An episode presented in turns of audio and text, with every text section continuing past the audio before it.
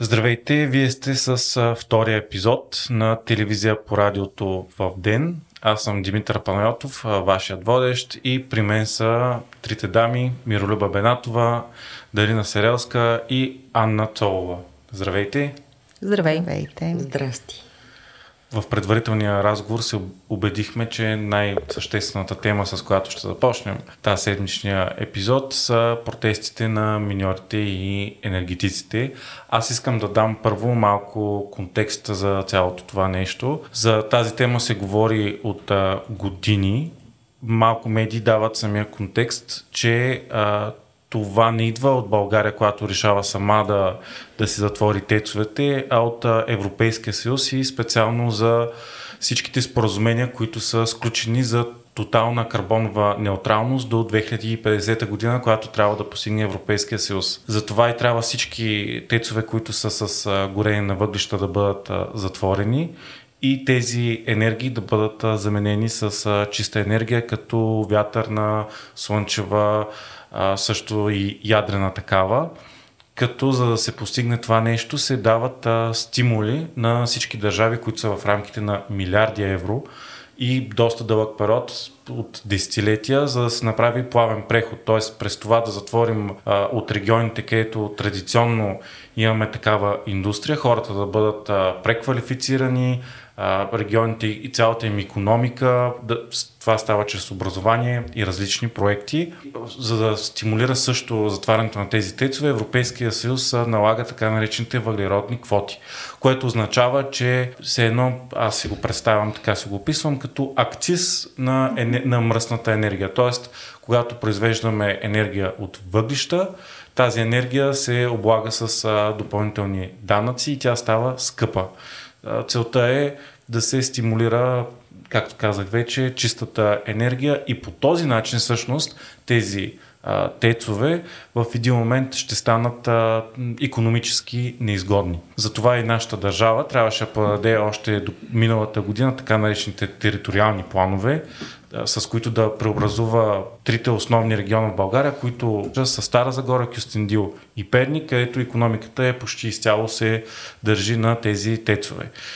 Тогава обаче знаехме, имаше политическа криза, а, имаше служебни правителства, които не ги подадоха тези планове, заради това държавата ни загуби десетки милиони и сега рискуваше, ако не се подадат плановете за а, промени на тези региони, да загуби милиарди. Правителството реши да подаде тези планове в последния възможен момент и това събуди голямото недоволство на различни хора и кръгове от интереси. И започнаха протестите. Това е контекстът на цялата ситуация. И тук вече е въпросът ми защо започнаха тези протести при положение, че примерно сега за мен като човек, който ни живее там, ми се струва като добра идея да, ми, да се вложат в тези региони милиарди евро, да се преобразуват вместо да, да бъдат мръсни, хората работят в а, мини, въпреки че нали, знаем, че тези мини не са тези старите мини, където влезат вътре ми се копаят от повърхността с багери, но да работят в мръсни тецове и да, да им вреди на здравето, не ми се струва като добра идея. Аз бих се радвал, ако живея там и някой ми предлага милиарди за моя регион, за да се преквалифицирам. Ще се опитам да бъда кратка хващайки една реплика на един от протестиращите, която чух сутринта в жива връзка в една от телевизиите. Какво каза той? На въпрос как преминава една нощ, тук при вас 8 ден вече сте затворили автомагистрала Тракия, той каза ми, добре, нормално, поне няма прах и кал. И се хващам за тази реплика, поне няма прах и кал, защото в тези региони, включително и в Пернишкия, където друга магистрала е затворена от протестиращите, има изключително нарушение на така наречените еконорми. В Тец Бобов дол не веднъж сме разказвали през годините и включително и вчера има информационен повод и излезе решение на съда, с което отново бяха глобени за това, че замърсяват въздуха. Може би хората, които са ходили там, знаят. То е видимо замърсяването. Вижда се с просто око. Няма нужда а, да правиш някакви допълнителни измервания, прахови частици и всичко останало. За изминалата година Тец Бобов дол, така наречения Тец на Ковачки, а, е глобен около 700 000 лева за нарушение на еконормите Само последното решение от 100 или 200 хиляди лева е глобата, мисля 100, потвърдено вчера. Така че прах и као. Аз така ще започна темата, ако искате да я довършим, защото има и много интереси, които подклаждат тези протести и различни политически партии, които стоят в основата им. Аз искам да попитам, може ли да разкажем малко повече за Ковачки и неговата личност като цяло, защото мисля, че тя изпъква винаги отгоре. Знаем, че той е много голям бизнесмен, който държи на практика голяма част от частната въглишна и тец индустрия в, в България. Също има още по-проблемен тец в региона, който е Брикел, който знаем, че е под всякакви норми. Той е най-стария там и бяхме тръгнали да правим една история преди време, но както е, бяхме там в, в Брикел и той буквално извира от прозорците му, извира, ако отидеш и го... С просто око, е отворено улицата пред него с и населените места в региона са в бедстващо положение, защото там е едно покритие по сгради, по коли, по къщи, видимо с око. Сега първо да кажем, че ние тук нито един от нас не е специалист по енергетика. Опитвам се аз лично да се информирам от колегите, които са работили от, mm-hmm. по тази тема много дълго време. За ковачки, какво да кажем? Ковачки а, в най-така обща линия е типичен представител на високия, големия, традиционния български бизнес, който е повече политика, отколкото бизнес.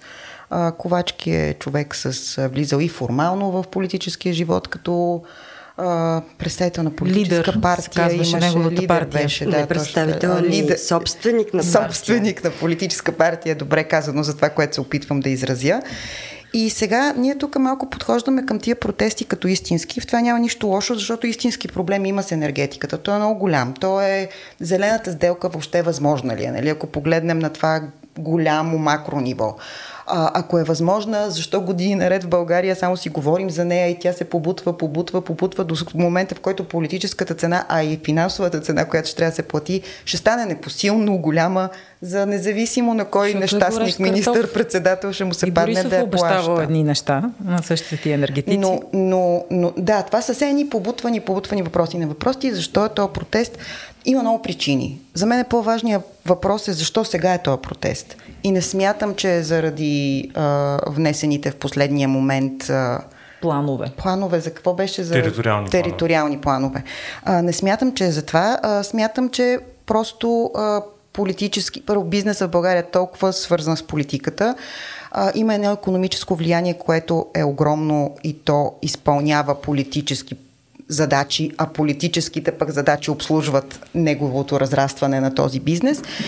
И оттам а, се случва така, че а, в момента, в който се приберат зърнарите, излизат а, енергетиците. В момента, в който ако се приберат енергетиците, ще дойде време на следващата такава отглеждана политико-економическа група, която ще създава напрежение. А, пожарите се правят, за да се гасят. Тези, които ги създават, обикновенно ги гасят и това в българската политика е отигран номер и ефективен. В тази връзка, между другото, БНТ направиха една проверка на фактите, която, за съжаление, не съобщиха по телевизията. Само казаха, че я имат и да ходим на сайта да я прочетем, но наистина е изключително полезна в този контекст. Проверката на фактите по тема колко от участниците в протестите и то от лицата на този протест са политически ангажирани. Проверката на фактите на БНТ показва, че 25% от синдикалистите, подписали документа с шесте искания за спешна среща в парламента, са кандидати за общински съветници. И по-конкретно, сред водачите на протестите са членове на синдикатите, така и също така от партията, листата на левицата за общински съветници в Стара Загора, листата на Възраждане – листи на ГЕРБ. Също има участници на ГЕРБ в а, някои от тези протести и още една партия, само да погледна, тук съм си извадила линка. Също така, т.е. лицата на протеста доказано са участници в момента течащата предизборна кампания за общински съветници по места. И то по тези места, където са протестите. Това от една страна. От друга страна, ще си позволя да цитирам това, което каза Радан Кънев тази седмица пред БНР. Факта, че Радан Кънев е единствения представител на демократичните сили, който все още говори като представител на демократичните сили, но той знаем, че е в Брюксел, евродепутат и все още все пак държи фронта да звучи като така както звучаха неговите колеги до преди едно известно време. Това, което допреди сглобката, да ме прощават нашите чувствителни зрители, е, слушатели. А, те ще си позволя цитирам Радан Кънев, който по отношение на протестите каза няколко неща, които са много ключови. И то е, сега ще зачета пак това, което казва. За никого не е тайна изключително мащабното влияние на господин Пеевски и кръгове около него върху дейността на Марица Изток 2, върху всички назначения и економически решения, свързани с него. За никого не е тайна неприличните политически връзки между господин Ковачки, който притежава най-замърсените тецове от една страна и ДПС в немалка част също така и ГЕРБ от друга страна – и господин Радан Кънев от Брюксел казва, видяхме Пеевски и Ковачки, които организираха протестите и се самопоканиха в Народното събрание, за да покажат, че ще ги решат. Да. Също така господин Радан Кънев, чието съпартийци участват в момента в управлението, казва, че ние сме една завладяна държава, в която такива хора, като Ковачки, Певски и Борисов имат ключово влияние на много места. И той прехвърля и към темата за конституционните реформи, която знаем, че беше една от основните причини изобщо да съществува този кабинет и да бъде подкрепен. Казва господин Кънев, че предстоят конституционни реформи и може Певски да се окаже в ролята на брокера на мафията от една страна, а от друга представител на тези кръгове, които искат да решат проблемите с мафията. Тоест, следва продължение. Днес са енергетиците, Точно утре ще са конституционалистите. Всъщност, не излезе ли се едно, че Певски и ДПС разрешиха и двата протеста, буквално? Така Ама то е така. То е така. Вчера Борисов каза, че не е доволен от 7-8 министри на ППДБ, така наречената от него сглобка. В същия ден имаме а, вод, искане за вод на, на недоверие от опозицията Възраждане и на БСП. И днес е сега съм отворил а, нова телевизия. Виждам, че Борисов е казал преди малко, цитирам, ако ДПС има хора, които да се справят по-добре с работа, защо да не станат министри? Няма Тоест цялото причина. това нещо не ни ли готвят вече едно открито управление на ГЕРБ и ДПС? Ма то е не е закрито в момента. Аз не го не, намирам закрито. Да, за, закрито е в, в смисъла, в който продължаваме промяната и демократична България. С официалните мандатоносители. Съзнателно или не играят ролята на това много малко смокиново листо, което не върши работа, но за, за, за, за, за тяхна електорална злочестност или как се казва, за, за тяхно електорално Злочест. нещастие, за да играят тази роля не е успешно. А, според мен е от активността на а, Делян Певски най-много трябва да се притеснява Бойко Борисов, защото той малко ми се струва, че взема вече неговата роля. Спомняте ли си, че Борисов беше човека, който години наред беше пожарникаря, по едно стечение на обстоятелствата а, бивш пожарникар, който ги палеше тия пожари и после ги гасеше. Искали сте да ме видите, ходеше той при земеделците или какви бяха протестиращи, пак на някакви магистрали се случваше действието. Той отиваше с магическа пръчка, се разбираха и нещата се успокояваха. Пеевски влиза в неговата територия, а, а пък всъщност на въпроса коалицията, защо въобще ДПС е в тази не коалиция? Защото Борисов преди няколко седмици ни каза, ако си мислите, че ДПС не участват, сте се объркали. А ДПС участват наистина като, а, като присъдружни на ГЕРБ от самото начало в тази глобка. Защото за повечето неща, които трябват подкрепа в парламента, всъщност подкрепата на ДПС не е необходима. Необходима е за конституционната реформа, до която ще стигнем, която очевидно удря на камък и, и това заради което ДПС трябва в не коалицията, очевидно е на път да се модифицира, ако не да не се случи, а в същото време ДПС капитализира влияние за неща, решения и политически активности, за които всъщност много лесно могат да се случат като гласове и без ДПС. Така че ДПС и ГЕРБ са си винаги били в управлението. Въпросът е какво прави там продължаваме промяната и демократична България. Това, че няма нужда от ДПС е нещо, което трябва да кажат а, представителите на така наречената не коалиция. А те си траят, за да не обидят някого, защото, както знаем, Певски, ако се дръпне, пада правителството. И пак трябва Радан Канев от а, Брюксел да кажа тази теза, която ти тук що изложи, че всъщност ДПС не е необходимо за всяко гласуване, само за Конституцията, където още няма. Ана? Говорейки за сглобката и за пожарите, които предполагаме ГЕРБ и ДПС палят, защото имат влияние върху тези сектори, включително и за Арнарския предишния протест, включително и този на енергетиците. Само да се, да се върна към Ковачки, който е определен като човек близък до Доган. Освен лидер неговата партия, имаше един огромен скандал, скандал, силно казано, когато всички миньори от Бобов дол и всички служители на ТЕЦ Бобов дол бяха накарани под строй тогава да гласуват за БСП. Това е времето преди да се създаде партия лидер, където си гласуваха за него, за самия Ковачки. Така че миньорите винаги са били под натиск да гласуват под строй за една или друга партия и пак стигаме до тези, които контролират нещата и за които преди малко и Мира и Дарина си а, говорят. Така че този протест на енергетиците с някакво удоволствие имах чувство, че Бойко Борисов наблюдава развитието на събитията, а, защото този протест беше доизчерпващ доизчерпващ а, и доизчерпва силите на ПП и Демократична България. Абсолютно приземява вече техния рейтинг, техния електорат и тази игра, която направиха протестиращи енергетици, които най-вероятно имат своите основания, но си дадат сметка дали някой ги използва и колко от техните лидери синдикалисти в момента не са в а, сглобката по места на страната на една или друга партия, доизчерпва силите на мандатоносителя и може да организират и още някой друг протест. Мира тук ми подсказва и ми а, а, написа името на Стефан Янев. Точно така, на последните избори, Мира, благодаря, на последните избори в избирателната секция, именно в този тец на Ковачки, за който говорим, а, имаше изключително много гласове за Стефан Янев. Помните ли го Стефан Янев, когато тук в един друг подкаст наричахме като поредната патерица и прокси, създадена, на същите, създадена от същите тези сили, за които си говорим?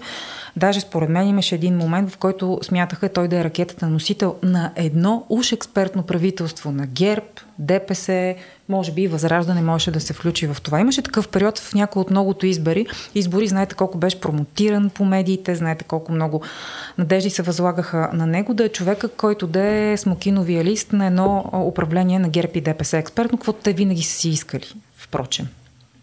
По отношение на протестите, които ние така с много лека ръка а, подиграваме, така да кажем, или виждаме чисто политическия елемент на провокация, все пак трябва да имаме предвид, че за всеки един протест а, от страна на властта винаги го има и това протеста да бъде опоручен. Тук в случая не наблюдаваме това нещо. Всъщност властта не иска да опоручи протеста. Факт е, че има политически сили, които се възползват и че това играе а, по-скоро добре за част от управляващата коалиция. Но а, там има и много други хора, които вероятно съвсем автентично протестират, както винаги на всички протести има много не, има немалко хора, които са автентично там със своите си истински проблеми, нито някой им е платил, нито някой ги е завел. И когато говорим за планове за смяна на едни такива дългогодишни производства с някакви други, нека да погледнем какво стана с сектора на тютюнопроизводителите. И те трябваше да съдят рози, да произвеждат лавандула и някакви други европейско признати култури. Но мисля, че никой не се погрижи истински, затова тютюнопроизводителите да, да заменят своя поминък с някакъв друг. И повечето хора, които са произвеждали тютюн, в момента работят като берачи на някакви плодове в Западна Европа. Никой не ги обещати. Има и нещо друго, а, и пак от позицията и това, което Дарина каза в началото. Да, не сме се събрали тук енергийни експерти, но по различен начин като журналисти сме отразявали тези теми и че теми се интересуваме от колеги, които добре познават темата. А, общата картина, голямата картина. Голямата картина е, че, например, сега, чето в Германия се правят опити да се върнат някои ядрени мощности, които бяха затворени по времето на Меркел заради страха от Фукушима. Ама и въглишни включително. Въглишни да. също. Започва връщане на такива, защото Европа не е готова не е готова за този план така де. и е в невъзможност да го изпълни. И в същото време пък планетата не е готова да минем без този план, защото наистина това е огромен а, цъкаща бомба. Така че, да, аз това към това е много... Ама тук има, ама тук има и други неща. И това е хубаво, което Ани казва за Германия, защото там хората са принудени в един момент да минат на газ всички. И сега поради войната в Украина mm. трябва да бъдат принудени да минат на някакво друго Същата Меркел, която направи и между доста другото, в Германия, Германия от Русия и газта Гер... на Русия. Да, но в Германия сега има много голям проблем за обикновените хора, защото ти първо си бил принуден да минеш на газ, сега ще те губят, ако искаш да продължиш да си на газ. Mm. И всъщност това е много несправедливо за обикновените хора, да не говорим, че така наречените възобновяеми източници и свободен пазар на тока, тези хора, които са с електромобили в Германия, плащат по 3000 евро сметка за ток. Да, тя темата е много по-голяма и те, ако си спомняте миналата година, имаше в самия Европейски съюз огромни спорове дали mm-hmm. ядрената енергия да бъде призната. Слава зелена. Богу беше призната. Слава Богу беше, да. Но защото Германия Войната беше, промени много неща. Германия беше подела много сериозна кампания за против ядрената енергия, която това изцяло политически според мен, защото е доказано, че това е реално една от най-чист, най-чистата всъщност енергия. Естествено има проблема с ядрените отпадъци, но то е отделен. Той е по-малък, отколкото да. проблема след това с фотоволтейците, какво ще стане, които също имат срок на годност и които също Или някъде батериите. трябва да ги складираме, а за, за батериите да не говорим. А, но има нещо много важно покри тези протести, то е насаждането на страх, че ще има режим на тока. Ето тук е тънкия момент. България е огромен износител на електроенергия и тя се произвежда предимно в АЕЦ Козлодуй, а не в а, въглишните централи. И България няма вероятност да бъде на режим на тока, поне не по тези причини, които се изтъкват от а, протестиращите и най-вече всъщност от а, Костадинов от Възраждане. Изтъква се и друга важна тема, друга, друг техен аргумент е как тези тецове миналата година са били на огромна, нали, на, на стотици милиони евро печалба. Но това е един много да, кратък епизод, така. Само той не е войната, за винаги. когато беше паниката, че няма да има ток. Всъщност тези централи обикновено са дотирани. Всъщност им държавата им плаща, за да, ги, за да ги поддържа. И очевидно ще продължи. Само да добавя твоята реплика, една реплика към споменаването на Костадин Костадинов. Страхуването на българската аудитория. Ако си спомняте, в началото на войната служебният кабинет много ни страхуваше, че ще умрем без руски газ, че той е незаменим. В крайна сметка цената на газа е в пъти по-ниска, отколкото по време на руско време. А ние продължаваме да не използваме руски газ или поне не директно. На второ място, отново сега, страха, че ще има а, режим на ток. От същите източници идва този строк. Пак тези източници на страхуване са с руски происход или с а, проруско влияние. Костадин Костадинов е този човек. Не случайно на протеста на енергетиците на затворената автомагистрала Тракия се появи Румяна Ченалова. Е, аз това Тя казах, беше, има да, общински съветници. Да. Румяна Ченалова беше кандидат на Възраждане на предишни избори. Сега мисля, че не от Възраждане, сега е кандидат от, от Възраждане. От, за... И сега за общински съветник. Общински да. съветник в Стара Загора. Да. с Митрофанова. Тя така. е доста така позна в интернет. Именно, нейната Тя снимка си на... сама. Не, не, въпросът е, че в момента се появява като колаж, фотоколаж. Снимката на Ченалова, която държи реч пред протестиращите енергетици на затворената автомагистрала да. Траки. И в дясно е снимката на Митрофанова а, на някакъв прием наскоро и Ченалова. Ченалова изглежда много доволно, усмихната и горда от това, че се намира на този прием и има възможността да се снима с руския посланник. Така че, ако се върнем на последните няколко страхувания на българското общество. Първо ще умрем без руски газ, после а, украинското зърно и украински мед ще за, за, направи така, че българските производители да загинат и връщайки се назад, ами украински мед има най-малък процент внос, полския е повече, например и гръцкия в България, отколкото украинския. И сега отивайки към това, че има режим на тока, това страхуване винаги идва от а, така представители на проруската линия в а, България. Но ако се върнем на, на началото на, ако се върнем на началото на протестите, всъщност, ако си спомняте, Бойко Борисов изкара един списък с фирми, които са заявили желание да инвестират в тези региони, когато те ще се променят и ще минат от едно производство в друго. Бойко Борисов беше човека, който извади тези фирми и каза, тук са фирми на спонсори на Продължаваме промяната Демократична България. След това всичко това се завъртя като снежна топка, забрави се началото. За да се стигне сега до момента, в който а, Възраждане иска вод на доверие. ГЕРБ казват, ние вече веднъж сваляхме правителството с Възраждане. Да си слава Атанасова сама си припомни този факт, но този път няма да го свалим. Тоест, според мен това е опит на ГЕРБ с съдействието на ДПС и Възраждане основно да покажат червен картон и да покажат, че следващия път правителството ще падне. Жълт картон. Му се вика в футбола. Червен е като те. Да, аз някак си го виждам като червен, защото може би го виждам като неизбежно. Защото толкова жълти им показаха, нали? Просто че го виждам вече, вече виждам, че се е случило вече някак. А, а и може би не е случайно, Митко, това, което ти каза, че излезе Борисов и започна да критикува 7-8 министри на така наречената сглобка. Интересно за мен е защо излезе напред с спортния министр. Има нещо там. Mm. Защото всъщност неговия акцент беше спортния Вероятно, министр. Вероятно спортните протести следват. Спортните бази ще блокират да, да, магистрали след беше избазикал в Дискорд, че да очакваме ли в тези 7-8 министерства протести следващите седмици, нали? Явно, ротационен принцип. Правилно се е избазикал. Аз малко да подробности от тук-що от парламента да внеса като Да, аз информация. виждам, че Певски е отказал офертата за министри. Певски не иска Публично. министри, да. а, но а, с, можем... Само да припомня, че ДПС, това им противо... Значи ДПС са последователни, значи хората в Дискорд няма да харесат това, което ще кажа, но аз ще ги подразня още веднъж. ДПС са последователни. Те винаги са казвали, че обичат тихо отзад те не искат министри, не искат видимост. Единствено Делян Певски, поради според мен магнитски причини, а, му се налага така... Да изсветлява а, Да изсветлява си. и вероятно все пак и пожелание. Той човека си пожела данс, ние нета не, еви са, министър-председател. А... Скоро ще почна да напитат той Делян Певски тук е с нас в стаята ли? Ами да, той винаги е с нас. А... Отдавна. Много неща можем да кажем. И който не иска да го забележи, той прави всичко възможно това да се промени. А, сюрреалистично е, между другото, а, неговите изяви последните седмици. А, по три пъти се появява в вечерна информационна емисия, на коя да е телевизия, решава всички казуси. А що да не се появява?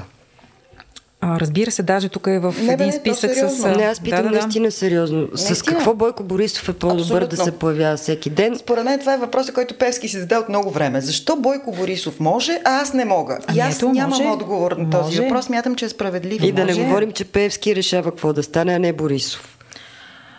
В този смисъл всички сме за истината. Давайте да се виждат тия неща в, в, в ето те се виждат. А те добре, се виждат. Певски Днес е депутати... лидер на, на, на ДПС в момента? Не ни се ли става Доган? мастър, там кукловода отзад.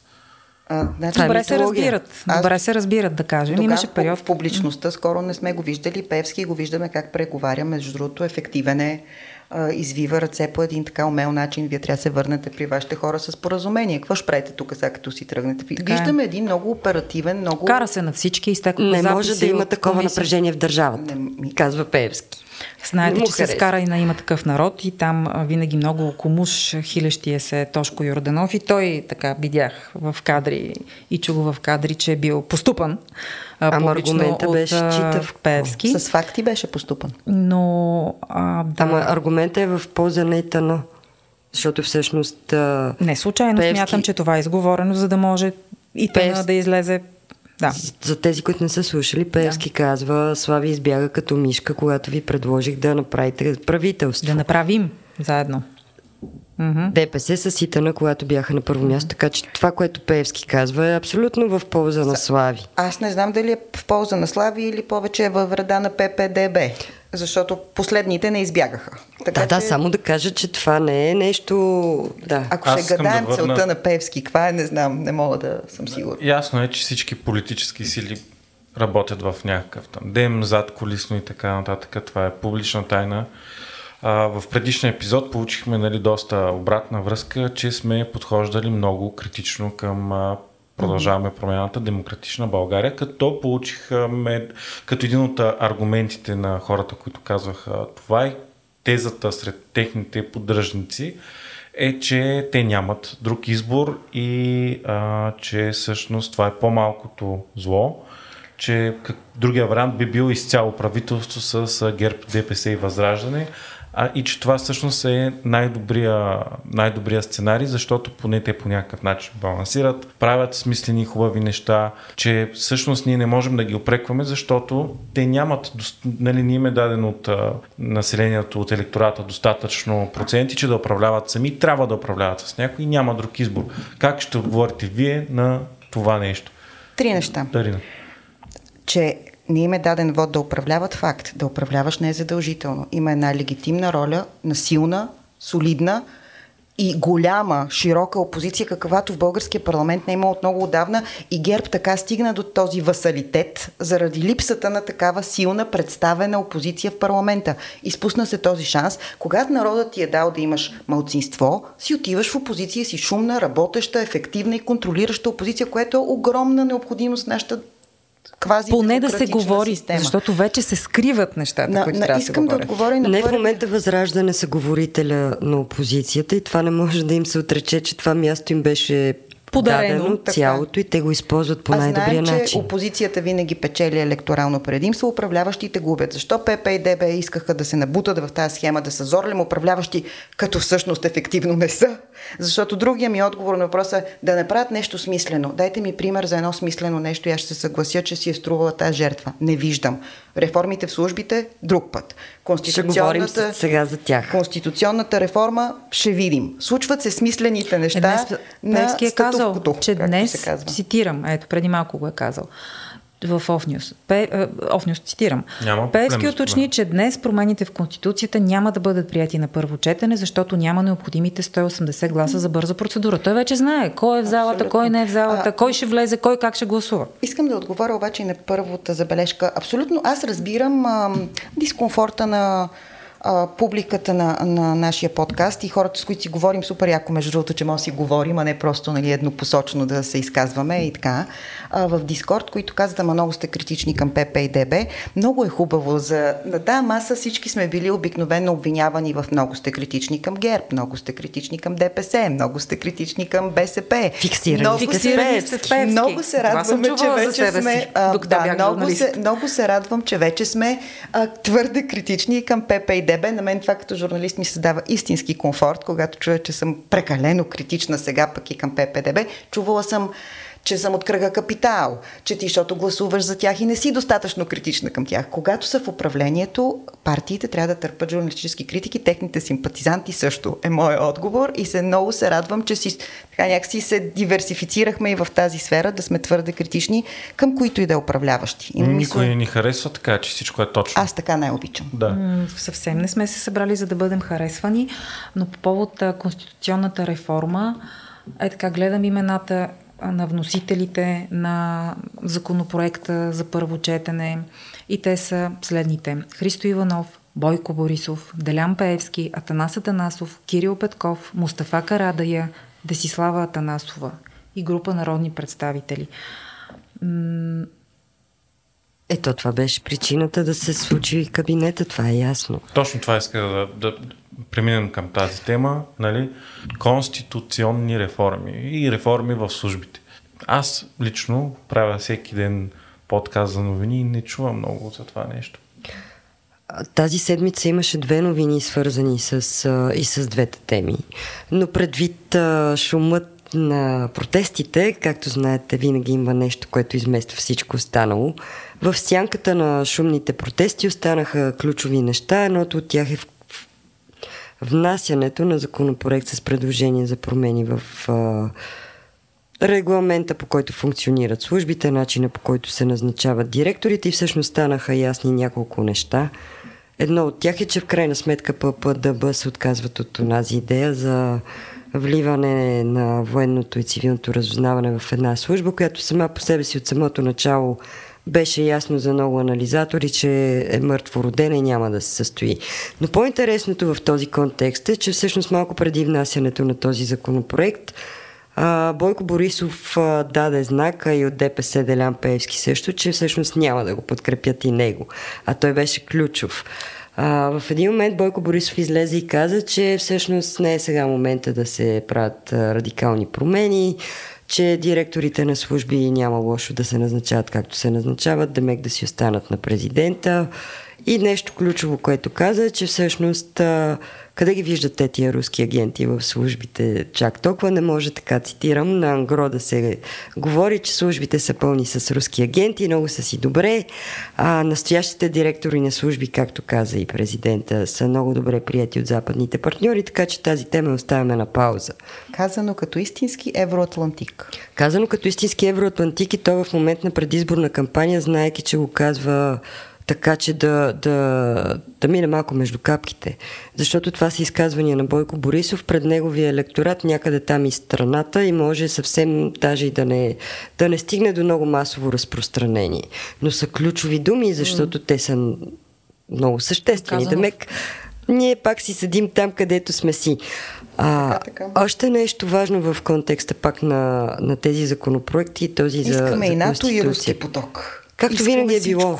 Да. Както винаги е било. И другото, да. което е интересно, а, вече за конституционните промени, там ние, както не сме енергетици, така не сме и конституционалисти. И тая тема също така следим от немай къде налага се, защото вече е 100 конституционалист Певски, трябва да се вглеждаме и ние в детайлите, но а, Полина Пълнова от Капитал се вглежда мазохистично във всичките тия нюанси и детайли, да е жива и здрава, че я четем. Да.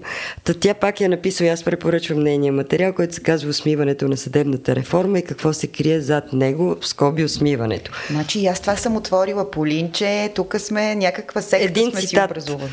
Един цитат, тя влиза в изключително много детайли. Аз това, което запомних е, че всъщност тези най-спорни точки, за които най-много се вдига шум и се оставя впечатление, че са на ППДБ, те са на ГЕРБ. Обаче ГЕРБ не излизат да си ги защитават и така оставят измамното впечатление, че всъщност най-тъпото, дето го пише вътре, най-спорното е на ППДБ. Това от една страна. А, от друга страна, има толкова много детайли и нюанси, с които са задръстени поправки, промени и предложения, че в крайна сметка, на края на деня трябва да си има предвид, че трябва да има три четения. Изобщо не е ясно какво ще излезе, но а, предположението на Полина от начина по който се движат към, тази, към този момент нещата е, че шанса отново това да бъде едно голямо фиаско, mm-hmm. да приключи всичко като 2015 година. Катарзис, и отново... катарзис 2.0. И отново Христо Иванов да трябва да си посипа главата с пепел mm-hmm. и да си тръгне посрамен шансовете са много големи. Да, аз тук, понеже съм отворила същата публикация а, и ще прочета само в болда, ако не... Съветвам ви да я прочетете. Полина наистина от години се опитва да обяснява защо съдебната реформа е важна и дори моето внимание понякога много трудно го е приближила, трябва да си призная, защото е наистина много специфична темата. Но в болда пише от всичко изговорено в тази 6-часово заседание на а, а, комисията, която обсъжда конституционните реформи, остава усещането, че проектът е задръстен с много допълнителни промени, така забъл, забълтачване е, му се вика на това, да. чиято цел е да компрометира цялата идея за конституционна реформа, включително и смислените предложения, които се опитват да извадят съдебната система от територията на превзетата държава. Което от самото начало ние се питахме защо Певски би искал да си причини това. Не иска Именно и няма. Това е, е моят въпрос. Не беше ли ясно от ден първи първи, mm-hmm. когато уж малко посрамени бяха в стаята на ДПС Христо Иванов и кой беше още и Кирил Петков. Май от продължаваме промяната. Не е ли ясно от самото начало, че човека, който иска да опази статуквото в съдебната система, няма никаква изгода тя да се променя и защо то театър и тая игра... Те просто нацени...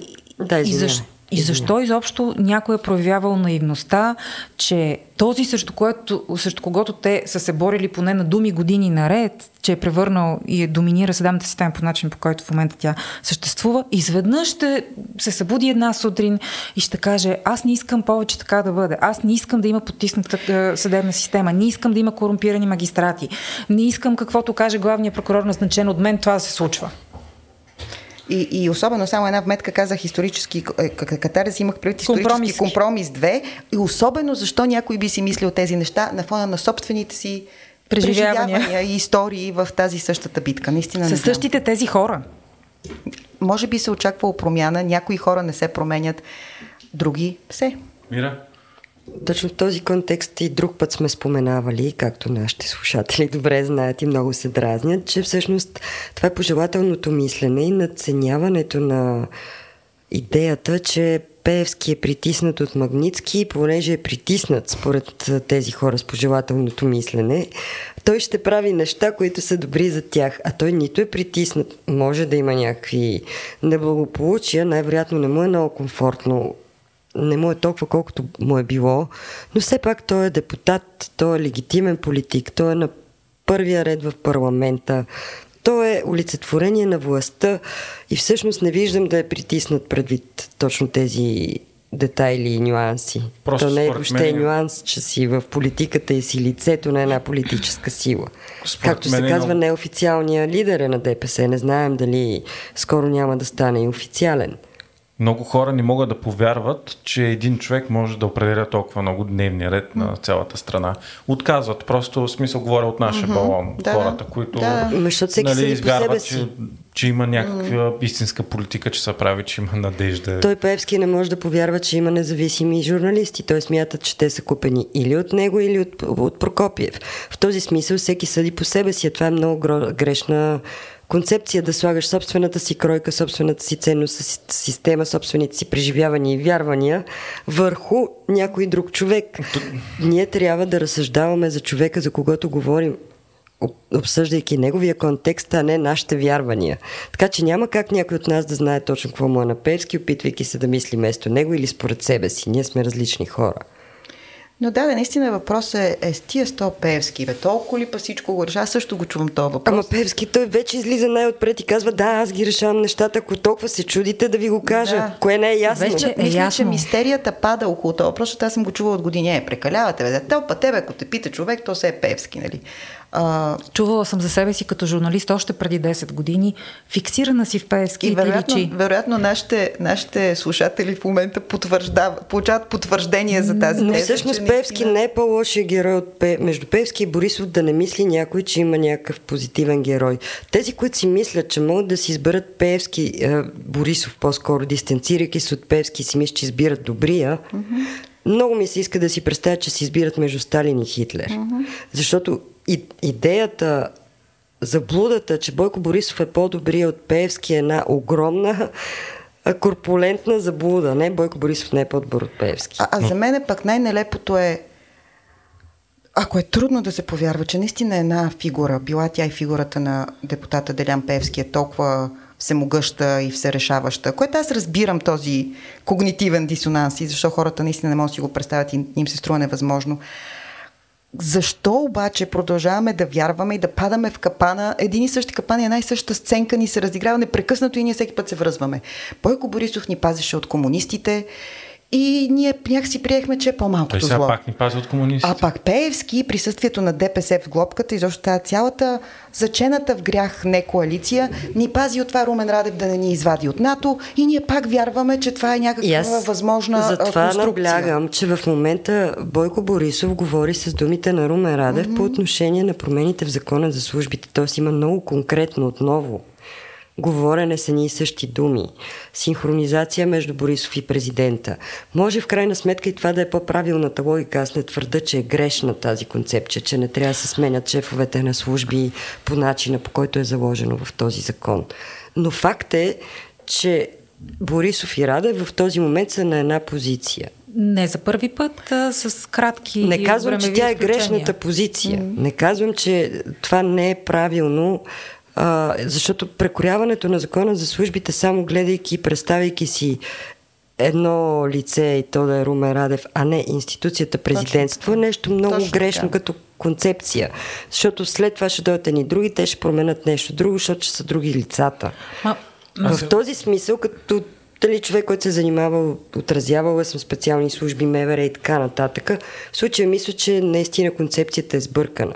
Mm. Ние на, за Радев не слушаме нищо на това. това исках да кажа, аз малко да изляза от конкретната се, тема, просто която мира капала беше ПП и ДБ да се почувстват като месии, да влязат в а, а, конструкция на правителство, от което те ще имат най-големия негатив. Mm. Те паднаха съвсем доброволно, съвсем а, но е... високомерно паднаха в този капан. И за мен е скандално, че нямаме министър-председател, имаме правителство, което поне на ротационен принцип в момента е на продължаваме промяната демократична България. Ние нищо не чуваме за тях. Денков, много, много по-малко чуваме дори за Денков, отколкото особено в последните седмици, когато отвориш нова BTV, БНТ, Певски. Ама разбира Борис, се. Ами да. Певски, Борисов. Певски Сутри, и снощи, Борисов, снощи отварям те- нова за първ път на главна страница Борисов. Сега пак отварям за първ път отново на главна страница Борисов. Той не ни е министър-председател, дори не е... Ма не са виновни медиите за това. И... Не казвам, че са виновни, казвам, че... Те са именно- много активни, а в същото време сякаш Румен Радев е подал топката към Певски и а, Борисов да досрутват а, рейтинга на ПП и ДБ.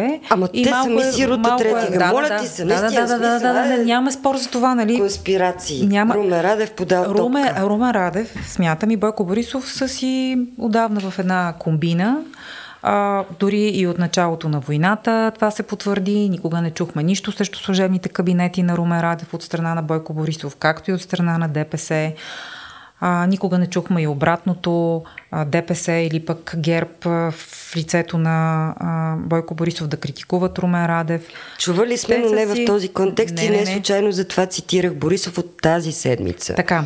В тази седмичния му синхрон Имаше един единствен период, в който те не бяха в синхрон и това беше периода по време на протестите, коя, когато Гешев влезе в президентството и тогава вече, излизайки с Юмирука Румен Радев, това беше единственият период, в който те не са в синхрон. Не забравяйте да се върнем към началото на избора на първия мандат на Румен Радев, когато сериозните съмнения, все още неопровергани, е, че Бойко Борисов даде президентския стол на а, Румен Радев и ролята на този много важен руски човек на територията на България Решетников. Само, че по-важно е колко от Демократична България гласуваха за Румен Радев на миналите избори, защото седи и този въпрос. Разбира се. Защото Втория- тогава пък той ни пазеше от ГЕРБ. А, така. Значи всъщност... А, и, и, понеже... Значи, общо взето, А, така. все някой, значи ГЕРБ от комунистите, Румен Радев от ГЕРБ, а пък сега ПП и ДБ от Румен Радев. Mm-hmm. Значи все нещо се пазим и така се И, и, и, и, опа- и, чувстваш ли се опазена? Значи тежко Чувстваш се ли чувствам се съхранена направо. И, и в този смисъл тогава, когато кажем, ами няма да гласуваме, защото виждаме този,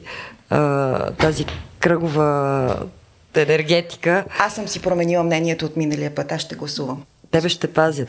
Не, Отзад аз- или отпред? Аз, понеже не се чувствам много опазена, ще взема нещата в собствените си ръце и както винаги ще направя каквото мога за себе си. И днеска просто пътувайки насам си казвам, добре, бе, защото аз наистина трябва да призная, имам огромни колебания дали да гласувам. За първи път ми се случва. Аз съм обикновен човек, който обяснява не мога да не се гласува. Така, така, така. Чували сте този, тази проповед от вашите приятели, които са граждански активни. И днес си казвам, добре, де, ама те точно това искат. Всъщност, традиционният български политически модел, който е традиционен по това, че произхожда от едни и същи прародители държавна сигурност, това искат. Искат аз да се отврата и да не гласувам. Техните са си сигурни. И аз затова реших, че няма пък да им се дам и ще се, това пазя, е пак- ще се пазя, аз ще се пазя от самосбъдващото се пророчество на това просто да съм отвратена, което аз съм, честно ви казвам. Аз наистина, това, което си говорим тук, не разбирам кое от всички тия неща е изненада, че Пеевски няма да си даде съдебната система, която му е на разпореждане ли е изненада, че конституционната реформа ще катастрофира в поредния исторически компромис. За мен Ай, между това е другото, изненада. много важно, на Кирил Петков му падна обвинението за, а, за неговото двойно гражданство е вчера. Ема това беше ясно, че е атака на Гешев по това време и че... Ама атака на още- Пеевски още- през Беше Гешев. на Певски и А на после, Борисов. защо сега тази Що атака пада? От, оттеглена? Не. То е ясно, че е административно нарушение. Няма не, нищо на- ясно. Още и тогава експерти коментираха, че... Чакай смяташ, че сега прокуратурата е независима, па преди е била И зависима. експертно ли? е решила. Така, О, наближаваме Женя, края на... Между другото, само да кажа това, като станахме, като стигнахме до прокуратурата тази седмица, защото все пак правиме седмичен подкаст.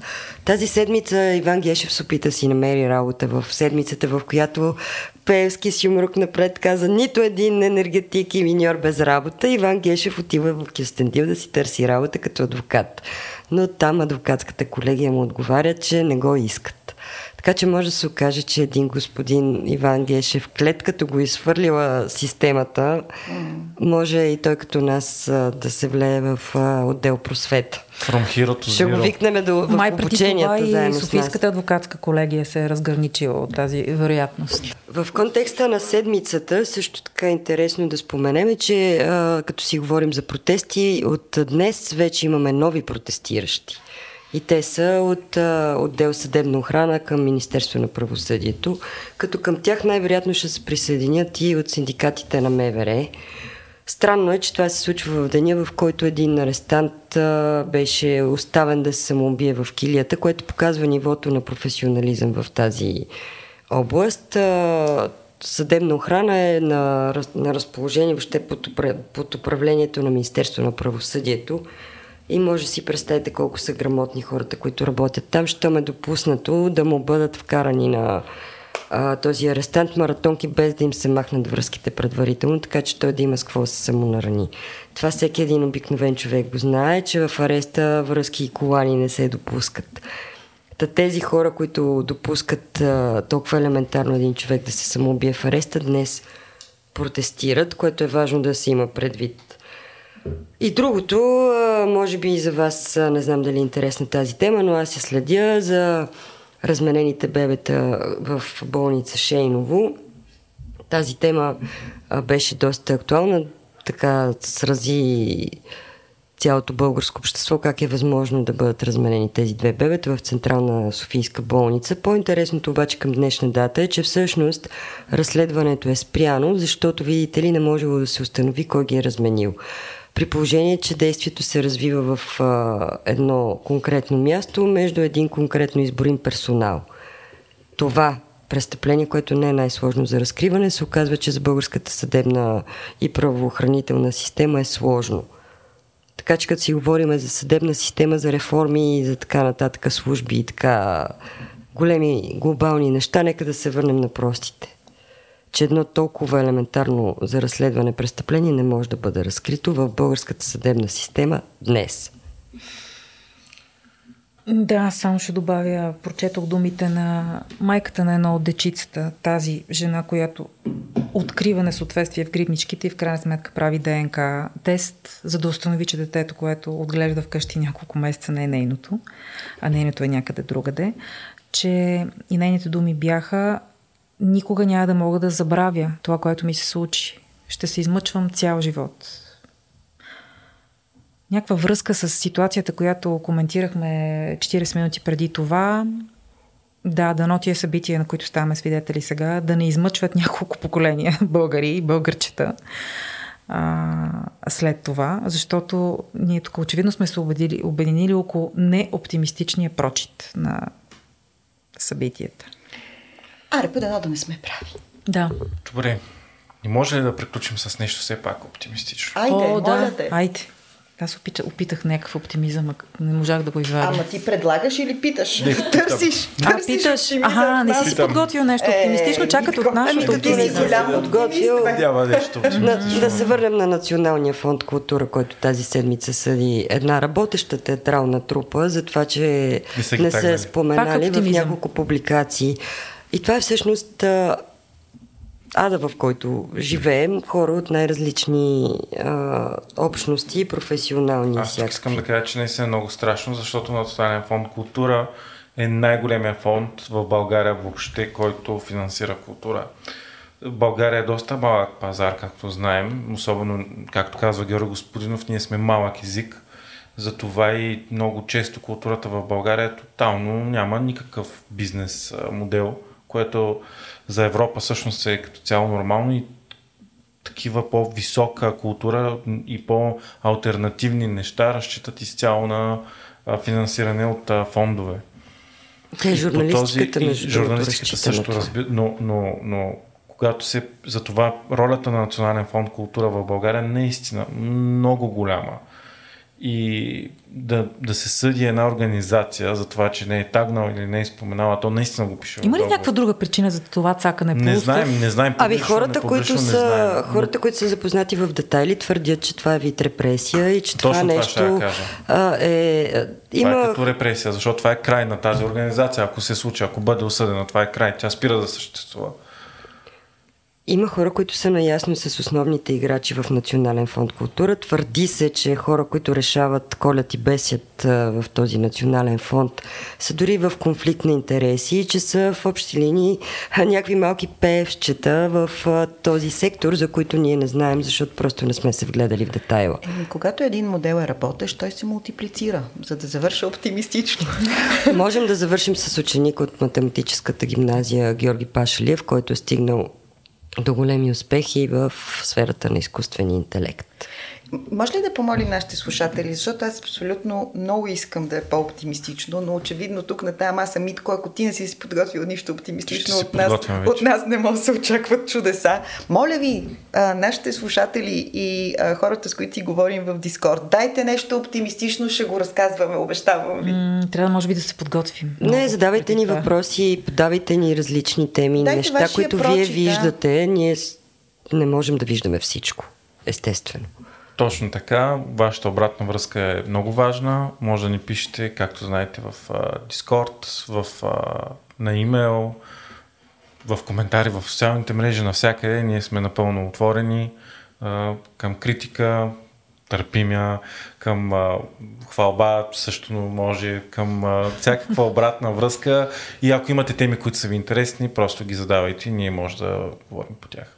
Добре, благодаря ви и до другата седмица. Чао! Чао. Чао, чао.